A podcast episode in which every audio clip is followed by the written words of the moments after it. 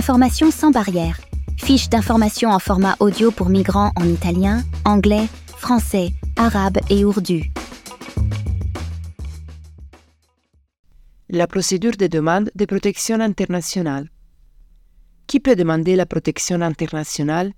Toute personne de nationalité étrangère, y compris celle entrée en Italie illégalement et sans papier, qui risque d'être persécutée ou de subir des attentes graves à sa vie ou à sa santé dans son propre pays. La demande de protection internationale est individuelle, mais si des mineurs sont avec toi, ta demande de protection s'étend également à eux. Si tu as moins de 18 ans et que tu es seul en Italie, tu peux présenter ta demande de protection internationale immédiatement avec l'aide de la personne responsable du centre où tu te trouves. Y a-t-il un délai pour demander la protection internationale? Il n'y a pas de date limite pour demander la protection internationale. Tu peux être en Italie depuis des mois ou des années et décider de demander la protection à un autre moment, par exemple parce que ton pays d'origine est devenu dangereux en raison d'un conflit.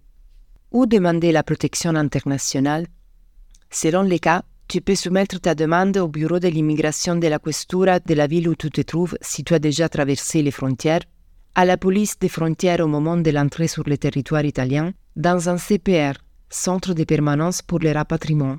Dans ces deux derniers cas, ta demande de protection sera examinée selon une procédure accélérée. Est-ce que des documents seront demandés? Le personnel de la questura te demandera si tu as des documents avec toi. Par exemple, passeport, carte d'identité, certificat de différents types, carte de membre d'un parti, etc. Si tu réponds affirmativement, tu devras remettre les documents à la questura, qui t'en laissera une copie. Si des mineurs sont avec toi, il faut savoir que tu n'es pas obligé de présenter des actes de naissance traduits et légalisés à la questura, mais celle-ci peut te les demander. Si l'autre parent de l'enfant n'est pas présent au moment de la demande de protection, la police peut également demander un document dans lequel les parents absents autorisent l'enfant à partir et à demander une protection. La police ne peut pas non plus t'obliger à produire ces documents. Pour formaliser ta demande, les officiers peuvent te demander une déclaration d'hospitalité ou de domicile, c'est-à-dire un document dans lequel tu indiques où tu habites et qui t'héberge. Tu peux trouver un modèle de ce document sur Internet. Ces documents ne devraient pas être exigés par la police, qui devrait te laisser formaliser ta demande ou renouveler ton titre de séjour, même sans ces documents en utilisant l'adresse qui t'a communiquée verbalement. On te demandera également si tu as un passeport. Si tu déclares que tu l'as, mais tu ne montres qu'une photocopie, la questura peut te demander de faire une déclaration de perte. Cela signifie que tu dois aller au poste de police le plus proche pour déclarer que tu as perdu ton passeport. La questura ne peut pas t'obliger à le faire si tu déclares que tu as laissé ton passeport dans ton pays d'origine ou que tu l'as perdu pendant le voyage avant d'arriver en Italie. Tu dois déclarer la perte de ton passeport uniquement si tu l'as perdu sur le territoire italien.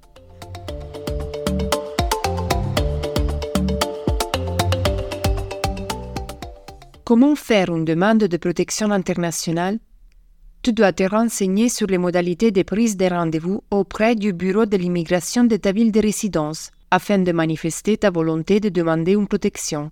Premier accès. Le jour du rendez-vous, la police prendra tes empreintes digitales et des photos. Photosignalamento.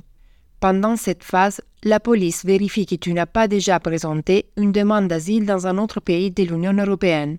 Dans le cas où il est constaté que tu as déjà demandé l'asile dans un autre pays de l'Union européenne, la procédure dite Dublin sera activée afin de déterminer quel pays est compétent pour l'examen de ta demande de protection voir la fiche d'information sur la procédure Dublin.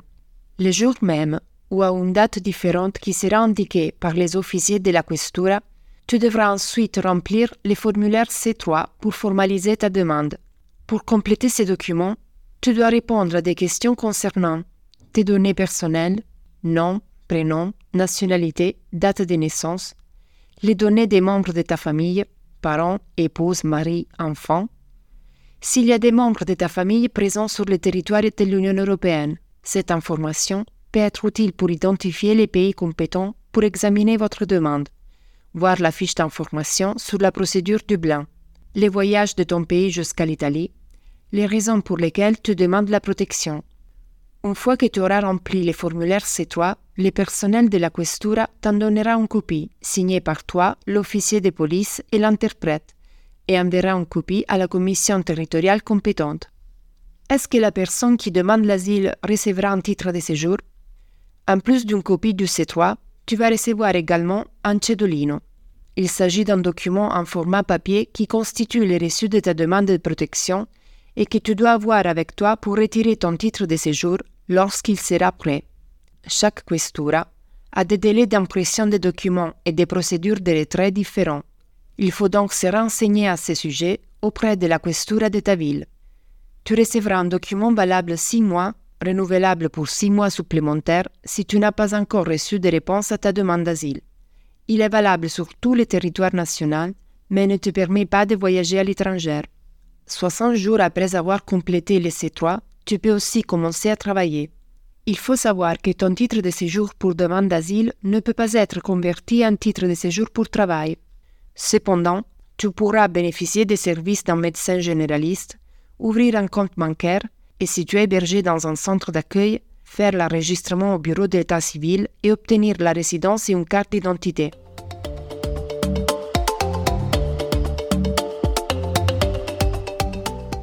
Quelle est la procédure pour le renouvellement de ces titres de séjour? Les délais pour obtenir les résultats définitifs de ta demande d'asile peuvent être assez longs et il est possible que tu aies besoin de renouveler ton document. La première chose à faire est de prendre rendez-vous à la questura pour le renouvellement. Encore une fois, chaque questura fonctionne selon des modalités différentes. Il faut donc s'informer auprès d'un bureau des étrangers, Ufficio Stranieri. Au moment du renouvellement, tu dois présenter les documents suivants.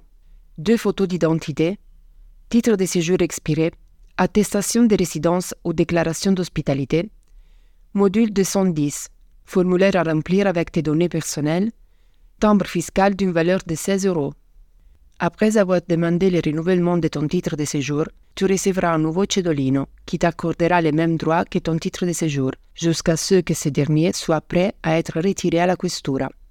Qui va évaluer la demande de protection internationale? Ta demande sera évaluée par la Commission territoriale pour la reconnaissance de la protection internationale compétente, c'est-à-dire l'autorité qui a le pouvoir de décider quel type de protection peut être accordé dans ton cas. Voir la fiche d'information Protection internationale. La Commission t'invitera à te présenter dans ses bureaux pour te poser des questions très détaillées sur les raisons pour lesquelles tu as décidé de quitter ton pays. Tout au long de la procédure, tu as le droit d'avoir l'aide d'un interprète ou d'un médiateur ou médiatrice pour que tu puisses comprendre tout ce qui se passe ainsi que tes droits et tes obligations. Tu ne peux pas quitter le territoire italien jusqu'à la notification de la décision de la Commission. Si tu changes tes coordonnées, ton lieu de résidence ou ton numéro de téléphone, tu dois immédiatement informer la questura et la commission territoriale afin de pouvoir recevoir les communications relatives à ta demande de protection internationale, comme la date de ton entretien à la commission territoriale.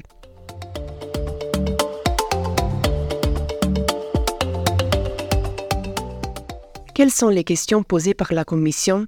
Au cours de l'entretien, on te posera des questions à propos de ton identité, des raisons qui t'ont poussé à fuir, de tes craintes concernant ton retour dans ton pays d'origine et des risques que tu pourrais courir en y retournant. Il est important de bien raconter ton histoire, d'être sincère et de coopérer. Rappelle-toi que tu peux t'exprimer librement.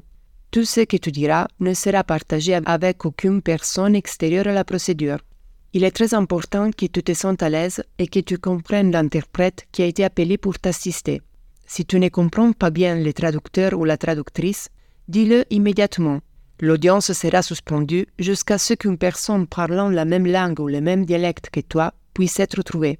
Selon ta préférence, tu peux aussi demander de passer l'entretien avec un commissaire de sexe masculin ou féminin. Cela vaut également pour l'interprète. À la fin de l'entretien, l'interprète va te relire les rapports contenant toutes les questions qui ont été posées et les réponses que tu as données. Si au cours de la lecture, tu te rends compte que quelque chose a été rapporté de manière inexacte, tu peux demander à l'interprète de modifier les documents avant de les signer. Attention, dans les cas où tu n'as pas pu être convoqué, parce que tu n'es pas joignable ou si tu ne te présentes pas à l'entretien, la commission peut prendre une décision sans te rencontrer et sans fournir des raisons.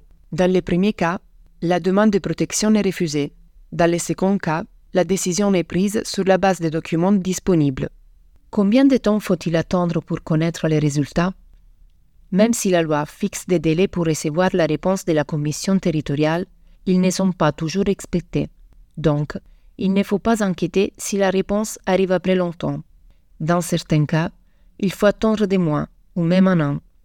Attention, dans certains cas, il peut y avoir des procédures accélérées, c'est-à-dire plus rapides. Cela peut se produire dans trois cas.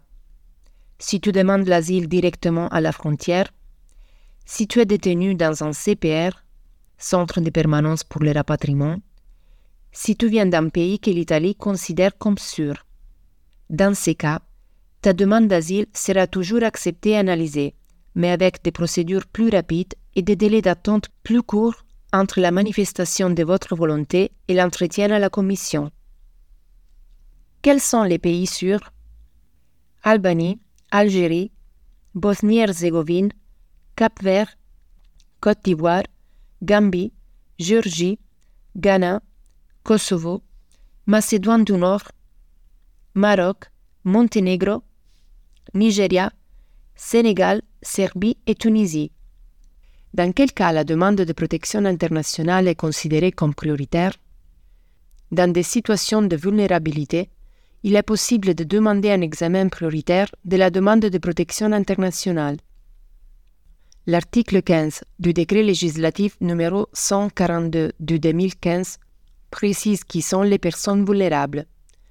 Les mineurs, les mineurs non accompagnés, les personnes en situation de handicap, les personnes âgées, les femmes enceintes, les parents isolés avec des enfants mineurs, les victimes de la traite des êtres humains, les personnes souffrant de maladies graves ou de troubles mentaux, les personnes pour lesquelles il a été constaté qu'elles ont subi des tortures, des viols, ou d'autres formes graves de violences psychologiques, physiques ou sexuelles, ou des violences liées à l'orientation sexuelle ou à l'identité de genre, ainsi que les victimes de mutilations génitales.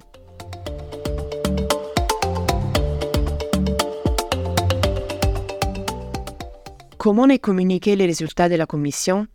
Le résultat de ta demande de protection internationale est contenu dans une décision écrite qui te sera notifié par une travailleuse ou un travailleur social du centre où tu es accueilli ou par courrier à l'adresse privée qui tu as communiqué à la questura lors de la phase de formalisation de ta demande ou à un autre moment.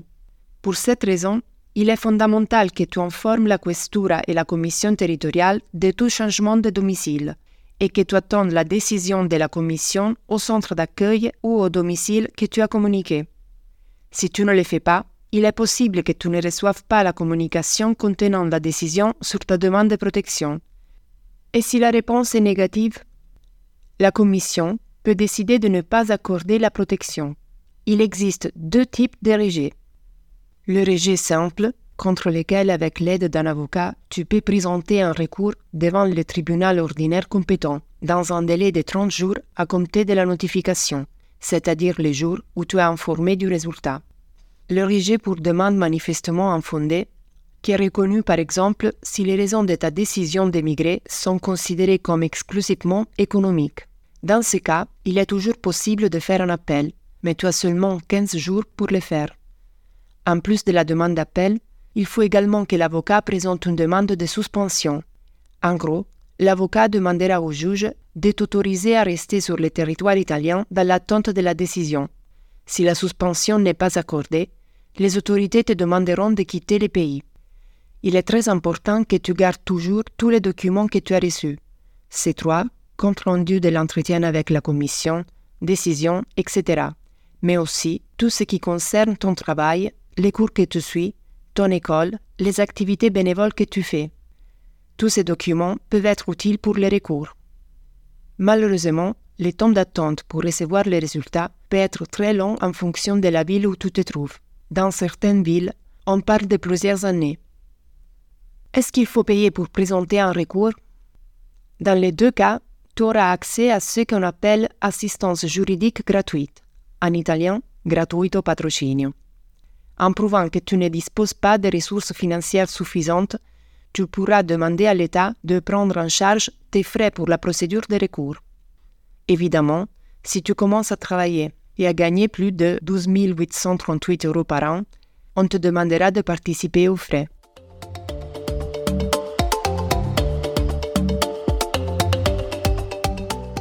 Dans l'attente de la décision sur les recours, le titre de séjour sera-t-il renouvelable?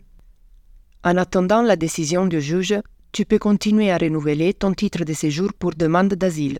Pour le faire, tu devras présenter à la questura deux photos d'identité, titre de séjour expiré, déclaration de fixation de l'audience, une copie de la demande de recours et le récépissé ou PEC, c'est-à-dire un message envoyé à une adresse mail certifiée attestant le dépôt de la demande auprès de la Cour attestation de résidence ou déclaration d'hospitalité, module 210, formulaire à remplir avec tes données personnelles, timbre fiscal d'une valeur de 16 euros. Si le tribunal décide également de rejeter la demande, peut-on déposer une nouvelle demande de protection internationale?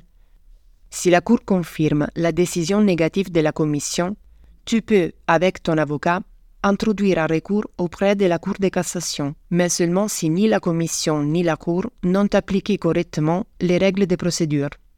La Cour de cassation ne peut pas se prononcer par rapport à ton histoire. Pendant ce temps, en cas de nouvelles raisons justifiant ta demande, tu peux soumettre une nouvelle demande de protection internationale qu'on appellera réitérée. Mais attention, si la nouvelle demande est identique à celle que tu as déjà présentée, elle sera considérée comme irrecevable. Fiche d'information créée par Serena Lamarca, Valerio Giuzio, Silvia Misirocchi, Eleonora Diamanti, Nadia Benassan. Contribution de l'avocat Arturo Raffaele Covella.